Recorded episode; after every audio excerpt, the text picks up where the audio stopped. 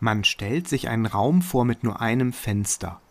Durch das Fenster kann man auf eine liebliche Meeresbucht hinaussehen oder auf ein grünes Tal. An der Wand dieses Raumes, dem Fenster genau gegenüber, hängt ein Spiegel.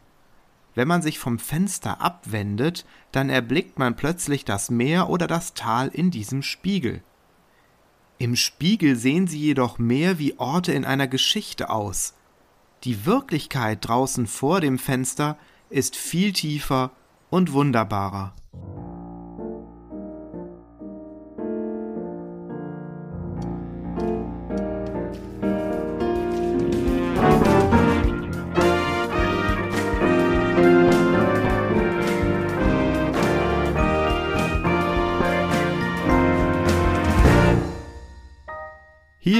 Bibel Plus, der Podcast rund um die Heilige Schrift und den christlichen Glauben, und wir sind auf der Zielgeraden der Offenbarung angekommen.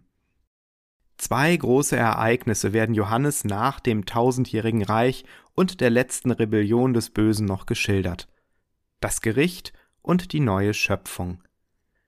Dass Menschen nach ihrem irdischen Leben Rechenschaft für das abgeben müssen, was sie Gutes und Böses getan haben, ist durchgängig biblische Linie.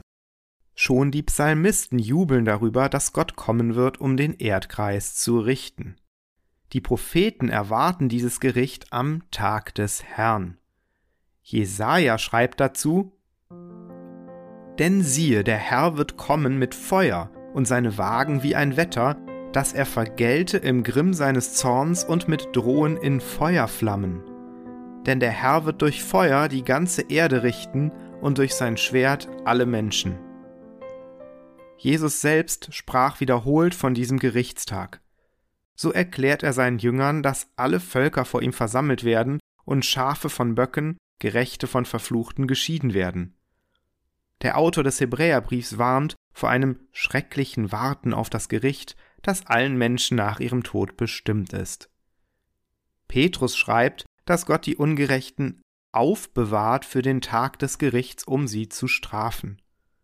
Und Paulus verfasst in seinem Römerbrief folgende Warnung. Du aber mit deinem verstockten und unbußfertigen Herzen häufst dir selbst Zorn an für den Tag des Zorns und der Offenbarung des gerechten Gerichtes Gottes, der einem jeden geben wird nach seinen Werken. Johannes erhält nun einen kurzen Blick in den Ablauf dieses Gerichts. Nun sah ich einen großen weißen Thron, und ich sah den, der auf dem Thron saß. Himmel und Erde flohen vor ihm, weil sie seine Gegenwart nicht ertragen konnten. Sie verschwanden, ohne eine Spur zu hinterlassen. Und ich sah die Toten vor dem Thron stehen, vom kleinsten bis zum größten. Es wurden Bücher aufgeschlagen, in denen stand, was jeder getan hatte. Und aufgrund dieser Eintragungen wurden die Toten gerichtet. Jeder empfing das Urteil, das seinen Taten entsprach. Und noch ein anderes Buch wurde geöffnet, das Buch des Lebens. Das Meer gab seine Toten heraus, und auch der Tod und das Totenreich gaben ihre Toten heraus. Bei jedem Einzelnen entsprach das Urteil dem, was er getan hatte. Der Tod und das Totenreich wurden in den Feuersee geworfen, der Feuersee ist der zweite Tod. Und wenn jemand nicht im Buch des Lebens eingetragen war, wurde er ebenfalls in den Feuersee geworfen. Wir sehen, das entspricht genau dem, was die Propheten, was Jesus und die Apostel angekündigt haben. Das Gericht betrifft die ganze Menschheit vom kleinsten bis zum größten. Der Tod ist nicht das Ende, sondern nur eine Zwischenstation, denn mehr Tod und Totenreich müssen ihre Toten am Ende herausgeben. Auch der Maßstab des Gerichts darf niemand überraschen. Jeder wird gerichtet nach seinen Werken. Auch das entspricht genau dem, was Jesus die Apostel und Propheten angekündigt haben. Was die Bücher angeht, die erwähnt wurden, sollte vielleicht klargestellt werden, dass es hier um Symbolik geht, nicht um tatsächliche Bücher.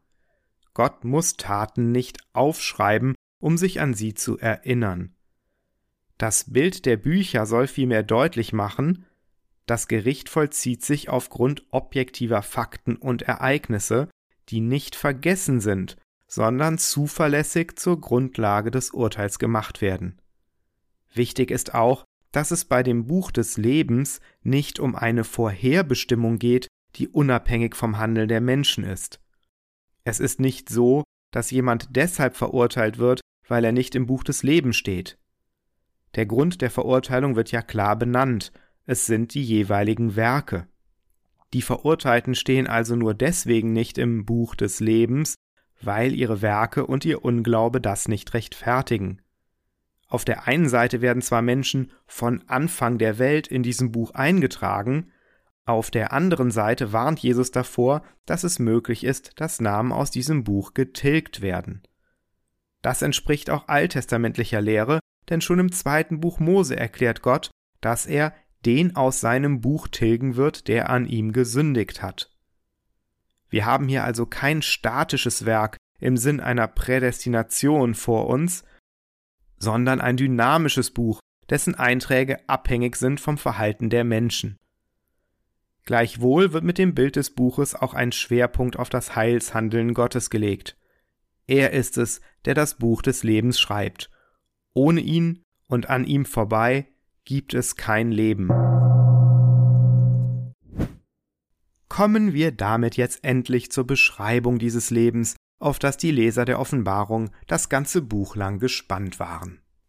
Die Vision, die Johannes jetzt beschreibt, ist der Zielpunkt der Geschichte Gottes mit den Menschen und etwas, auf das nach Paulus die ganze Schöpfung wartet. Und ich sah einen neuen Himmel und eine neue Erde, denn der erste Himmel und die erste Erde sind vergangen, und das Meer ist nicht mehr und ich sah die heilige Stadt, das neue Jerusalem, von Gott aus dem Himmel herabkommen, bereitet wie eine geschmückte Braut für ihren Mann. Und ich hörte eine große Stimme von dem Thron her, die sprach, Siehe da, die Hütte Gottes bei den Menschen. Und er wird bei ihnen wohnen, und sie werden sein Volk sein, und er selbst, Gott mit ihnen, wird ihr Gott sein und Gott wird abwischen alle Tränen von ihren Augen, und der Tod wird nicht mehr sein. Noch Leid, noch Geschrei, noch Schmerz wird mehr sein. Denn das Erste ist vergangen. Hier erfüllt sich das Versprechen der ersten Kapitel an die Überwinder. Hier ist endlich die Antwort Gottes auf die Gebete der Märtyrer. Hier ist das Ziel der Gerichte und das Ergebnis des Konfliktes zwischen Gott und seinen Gegnern. Das Ende des Bösen und der Beginn des Friedens, der sich darin vollzieht, dass Gott selbst wieder gegenwärtig ist und bei den Menschen wohnt. Auch wenn hier eine neue Schöpfung beschrieben wird, finden sich doch in keinem Abschnitt der Offenbarung so viele Zitate und Anspielungen an das Alte Testament wie hier. Es wird ganz deutlich, wir werden hier Zeuge der Erfüllung der Zusagen Gottes. So kündigt schon der Prophet Jesaja folgendes an. Denn siehe, ich will einen neuen Himmel und eine neue Erde schaffen, dass man der vorigen nicht mehr gedenken und sie nicht mehr zu Herzen nehmen wird. Freuet euch und seid fröhlich immer da über das, was ich schaffe. Denn siehe, ich erschaffe Jerusalem zur Wonne und sein Volk zur Freude, und ich will fröhlich sein über Jerusalem und mich freuen über mein Volk. Man soll in ihm nicht mehr hören die Stimme des Weinens, noch die Stimme des Klagens.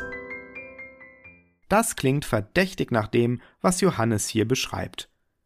Wichtig ist zu sehen, die Offenbarung verweist nicht auf eine lediglich himmlische Sphäre mit einer engelsgleichen Existenz.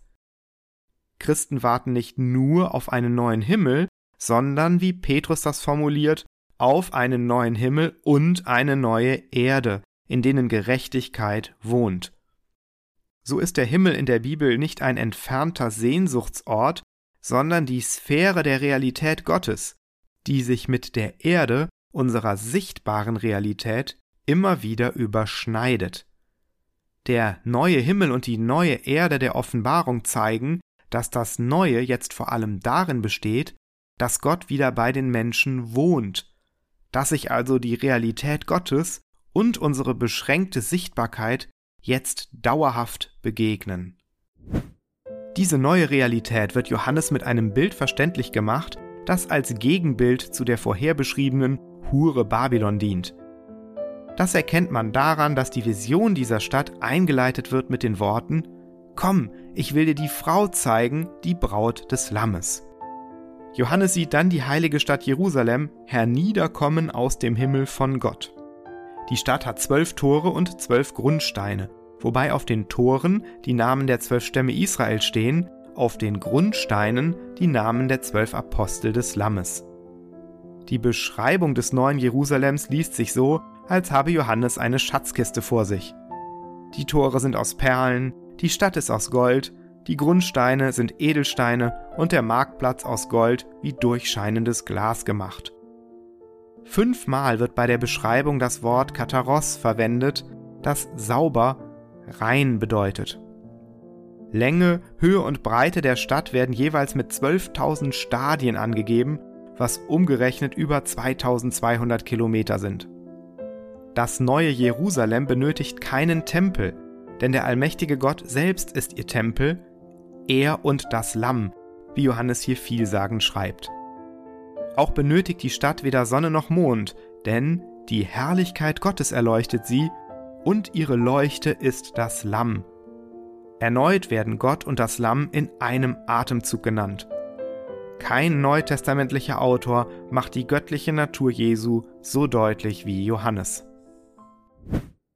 Wie ist nun die Vision dieses himmlischen Jerusalems zu verstehen? Der Schlüssel dazu ist die Einleitung durch den Engel, der Johannes die Braut des Lammes ankündigt. Diese Bezeichnung ist in der Bibel für die Jesus-Nachfolger reserviert. Mit anderen Worten, das himmlische Jerusalem ist keine Stadt, sondern das Volk Gottes. Dieses Volk ist es, das rein und heilig ist, nicht ein tatsächlicher Ort. Dieses Volk steht völlig auf dem Fundament der apostolischen Lehre und der alttestamentlichen Verheißungen Gottes, durch Israel Heil zu schaffen. Das wird symbolisiert durch die Grundsteine und Tore, die so auch die Einheit der Bundesvölker aus den Gerechten Israels und den Christen aufzeigen. Auch hier greift Johannes auf alttestamentliche Bilder zurück. Diesmal zitiert er Hesekiel, der in Kapitel 48 den Toren der künftigen Gottesstadt die Namen der zwölf Stämme Israels zuordnet und die Stadt selbst hier ist der Herr nennt. Der Ort, an dem Gott selbst gegenwärtig ist und durch den er seine Herrlichkeit offenbart, ist gerade kein Tempel aus Stein oder Gold, sondern die Gemeinde, ein Tempel aus lebendigen Steinen. So erschließen sich auch die bei wörtlichem Verständnis absurden Maße der Stadt. Die Vollzahl von 12.000 war uns schon bei den 144.000 Versiegelten begegnet. Jetzt wird sie gleich dreimal genannt und sprengt damit endgültig jede Vorstellung. Entscheidend ist dabei auch die Anordnung der 12.000 Stadien, die jeweils für Länge, Höhe und Breite eines Würfels stehen. Kenner des Alten Testaments dachten hier sofort an die Kubusform des Allerheiligsten im Tempel, das jeweils 20 Ellen lang, breit und hoch war. Das letzte Bild, das Johannes verwendet, um die neue Realität Gottes darzustellen, erinnert dann an den Paradies genannten Garten aus dem ersten Buch Mose. Und er zeigte mir einen Strom lebendigen Wassers, klar wie Kristall, der ausgeht von dem Thron Gottes und des Lammes. Mitten auf dem Platz und auf beiden Seiten des Stromes standen Bäume des Lebens, die tragen zwölfmal Früchte, jeden Monat bringen sie ihre Frucht, und die Blätter der Bäume dienen zur Heilung der Völker. Damit schließt sich der Kreis. Erneut wohnt Gott bei den Menschen im Garten, doch statt einem Baum des Lebens gibt es jetzt viele davon, die frei zugänglich sind und nahezu permanent Frucht tragen. Und die Menschen, die von Gott zu Beginn damit beauftragt waren, über die Erde zu herrschen, kommen dieser Verantwortung in Gemeinschaft mit Gott jetzt nach. Sie werden regieren von Ewigkeit zu Ewigkeit, wie Johannes notiert. Es ist schwierig, sich das auszumalen. Der Schriftsteller C.S. Lewis versucht es in seinen Narnia-Chroniken, aus denen wir schon zu Beginn dieser Folge gehört haben. Hier endet für uns diese Geschichte. Wir können nur noch sagen, dass sie alle weiterhin glücklich lebten in Narnia. Und für sie war es nur der Anfang der wahren Geschichte. Ihr ganzes Leben in dieser irdischen Welt und alle ihre Abenteuer in Narnia waren nur der Umschlag und das Titelblatt gewesen. Nun erst begannen sie das erste Kapitel der großen Geschichte, die noch keiner auf Erden gelesen hat. Der Geschichte, die ewig weitergeht und in der jedes Kapitel besser ist als das vorangegangene. Mit dieser poetischen Beschreibung der neuen Welt Gottes endet auch unser kurzer Rundgang durch die Offenbarung und diese Staffel. Ich hoffe, Sie hören auch in Zukunft wieder rein hier bei Bibel Plus. Die letzten Worte dieser Episode sollen aber von Jesus selbst stammen, dem Lamm, das durch seinen stellvertretenden Tod am Kreuz den Weg in die Gegenwart Gottes freigemacht hat. Siehe, ich komme bald und mein Lohn mit mir, einem jeden zu geben, wie seine Werke sind. Ich bin das A und das O, der Erste und der Letzte, der Anfang und das Ende. Selig sind, die ihre Kleider waschen, dass sie teilhaben an dem Baum des Lebens und zu den Toren hineingehen in die Stadt.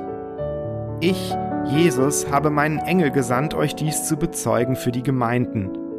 Ich bin die Wurzel und das Geschlecht Davids, der helle Morgenstern.